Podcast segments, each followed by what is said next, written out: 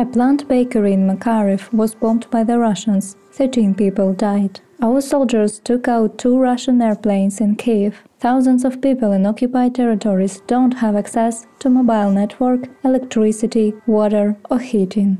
A Kiev citizen shot an enemy drone with a bottle of pickled tomatoes.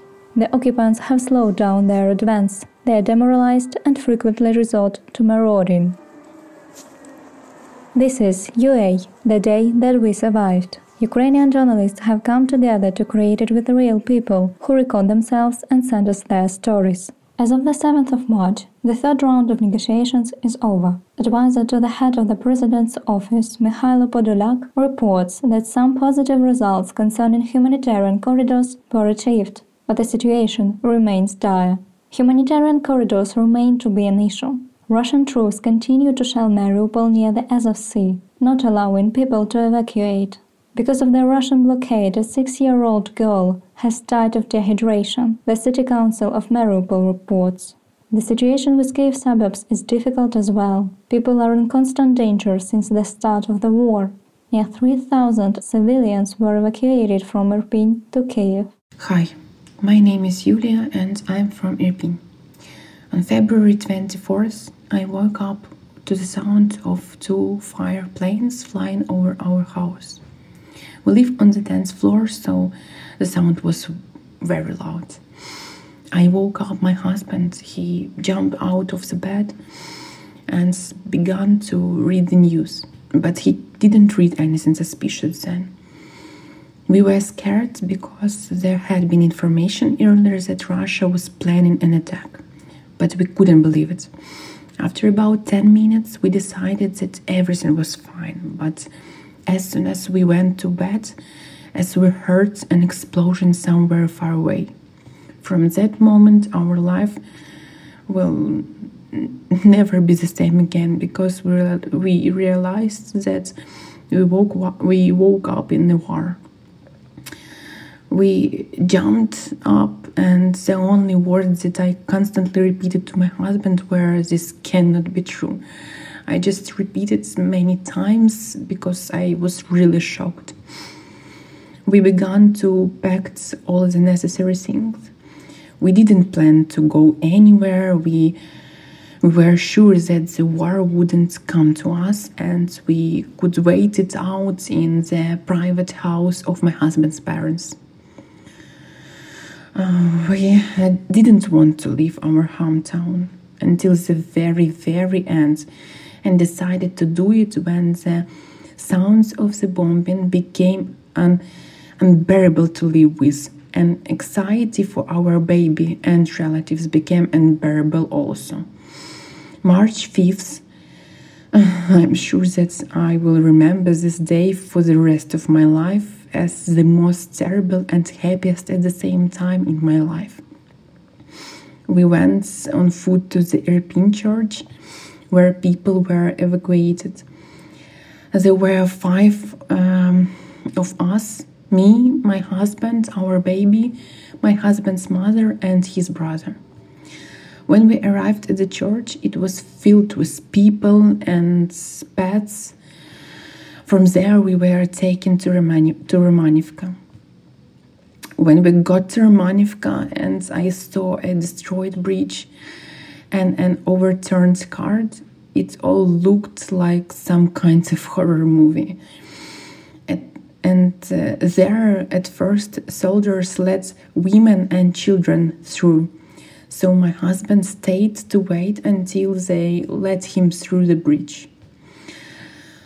When people saw that I had a baby in my arms, they immediately let us go ahead.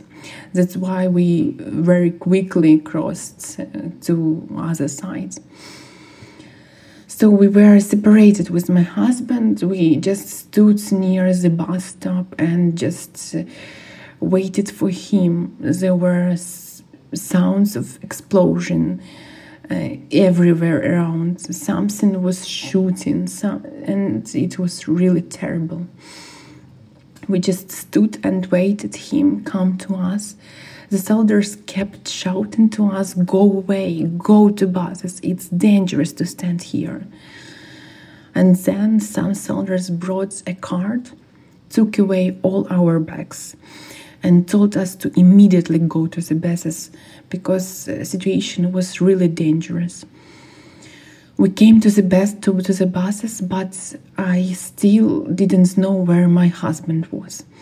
I don't remember why, but the soldier took my crying baby and began to calm her.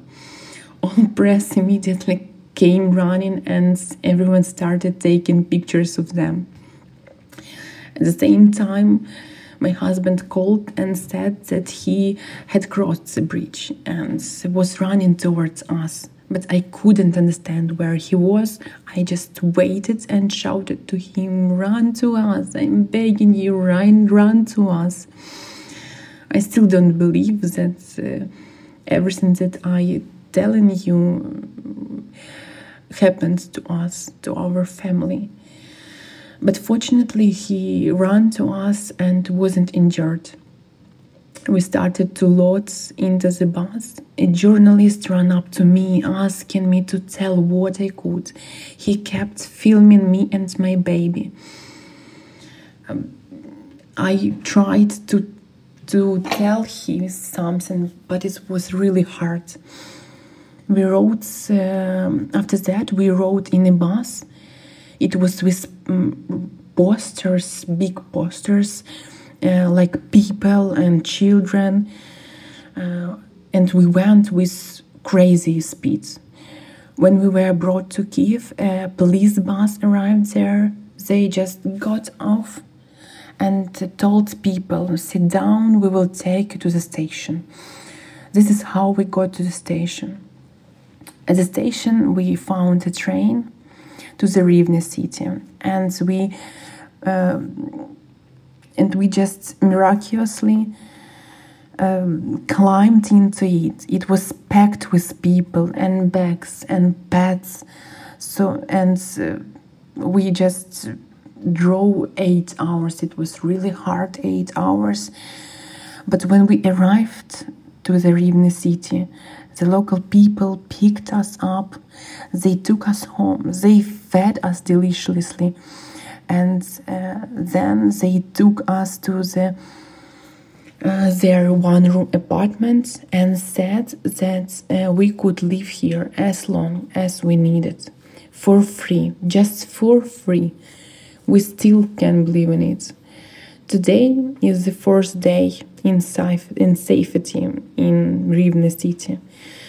But you know we are still afraid of different loud loud sounds and I don't know if this will ever pass us and our family and hundreds thousands of peoples. During the night of the 8th of March, Russian soldiers launched an airstrike on a residential sector in Sumy, near the border with Russia. 21 people have been killed, two children among them.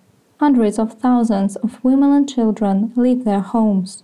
Over 1.5 million Ukrainians have fled to neighboring countries. People lose connection to each other. Thousands of people do not answer phone calls. Thousands of messages flooded the Telegram channel Missing People Search in a day. People search in Mariupol, Manhush, Hostomel, Bucha, Kharkiv.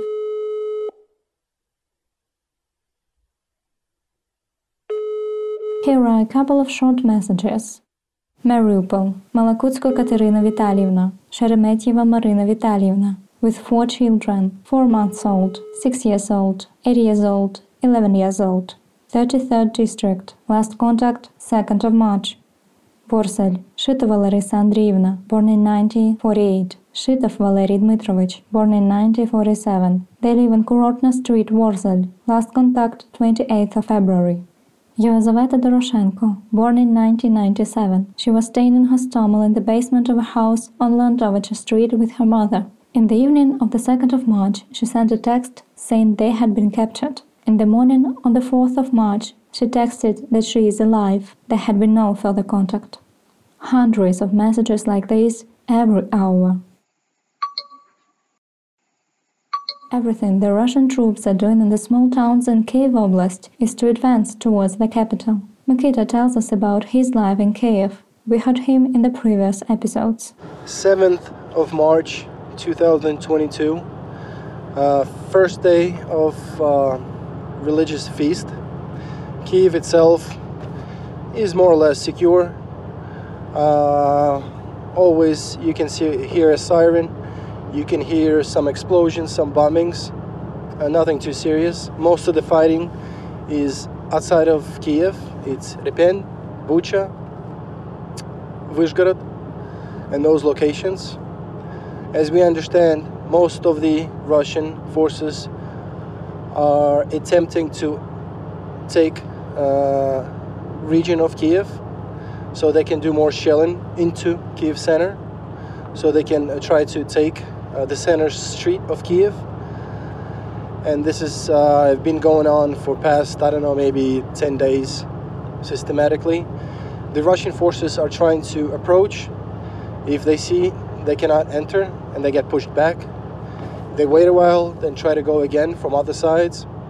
But it seems completely unsuccessful for these um, for these few days. They're rolling back but always trying to enter from different sides in the night they go back into the same locations that, that they try to enter. And then uh, with small forces to see what's what's the situation then go out. And if they see any forces they try to go back in if it's not too serious. But mainly in kiev uh, people are very uh, confident. Uh, there's a lot of uh, you would call it national defense forces. They're training uh, they gather this, themselves in different regions of Kiev as much as possible. This way, they could um, take on some sort of uh, street offensive if things happen. Uh, to hold it as much as possible because there are a lot of diversion groups, like terroristic diversions, that try to enter Kiev and do some chaos. But most of those groups are eliminated now you can see the uh, cars are shut down in Kiev. They still are on the streets of those groups. You also see some of the people still trying to leave uh, Kiev, with uh, even with ch- children, elderly people, uh, just walking around towards the rail station, trying to get a way out um, to basically to any place they uh, could find shelter and more safety. Other than that, most of the people are volunteering as much as they can, bringing food, uh, gathering supplies, gathering supplies from other regions as well. A lot of people on the on the safer sides are helping out, volunteering, and sending through medic medicine, uh, maybe some food supplies, but nothing. Obviously, not too serious. Few gas stations are still open in Kiev. You could get gasoline, but you'll have to wait in line if you do that in the morning, it's going to take you a couple of hours, maybe an hour and a half to wait in line. Uh, la- later in the day, yeah, you'll you'll spend like 20, 30 minutes, and you'll be good to go. Everyone in Kiev feels confident. The people that are left, uh, but yeah, mainly everyone's afraid of uh, bombings, not even shelling from the Russian forces around surrounding Kiev this we understand can be, but a lot of people are worried that we're gonna get really seriously bombed like Kharkiv and other cities, uh, which was which will basically uh, cause a lot of uh, civilian casualties. Veronica didn't leave the city. She tells us about Kiev. The first day, 24th of February, when the war has begun, I didn't realize really it in the morning. I was planning to go to work, um, but I got a message from my friend, and she said that the war has begun, and she is going to Vinnytsia. I stayed at home that day, and till today I stay here, and I'm planning to stay here as well later.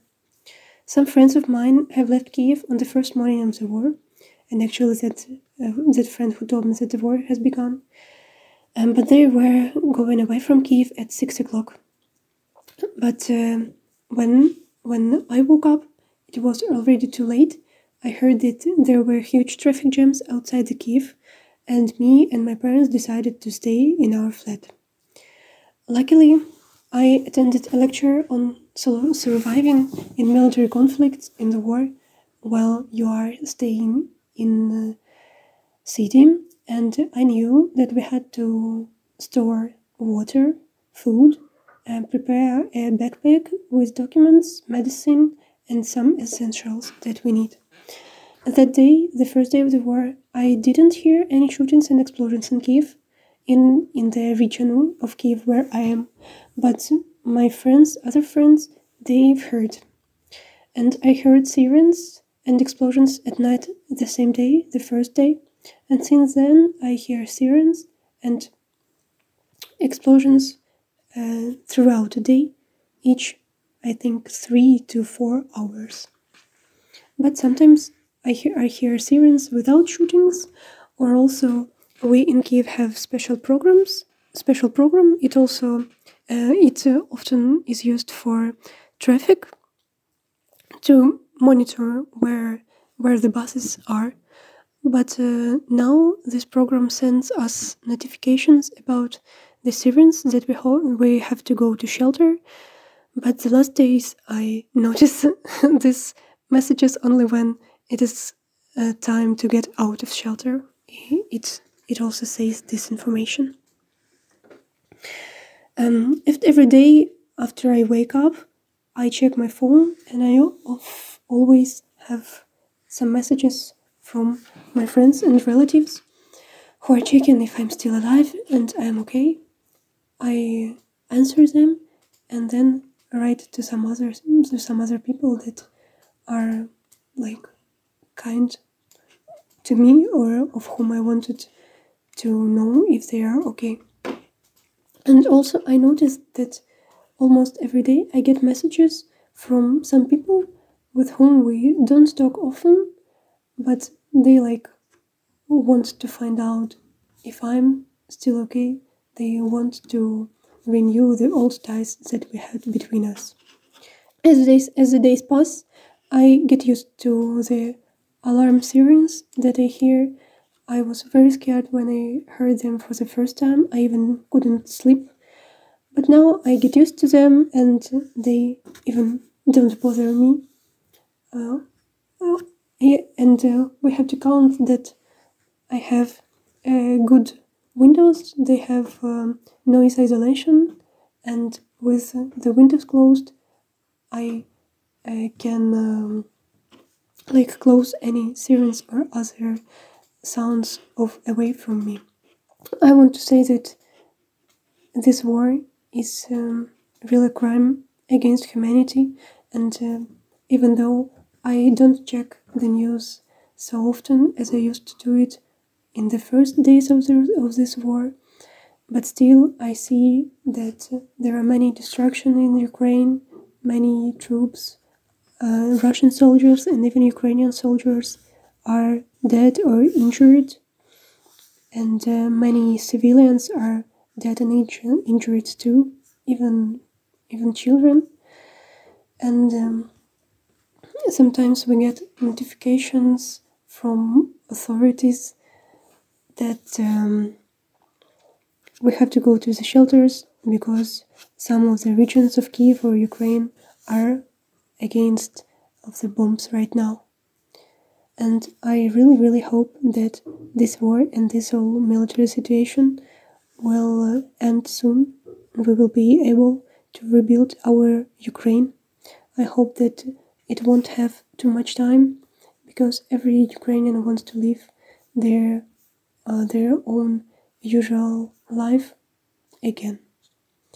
I want to thank to Ukrainian army, Ukrainian politicians, authorities, president, and Ukrainian volunteers, Ukrainian civil forces, and also to the international help.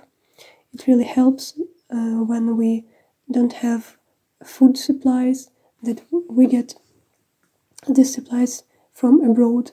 The same thing with um, shooting guns, bombs, etc.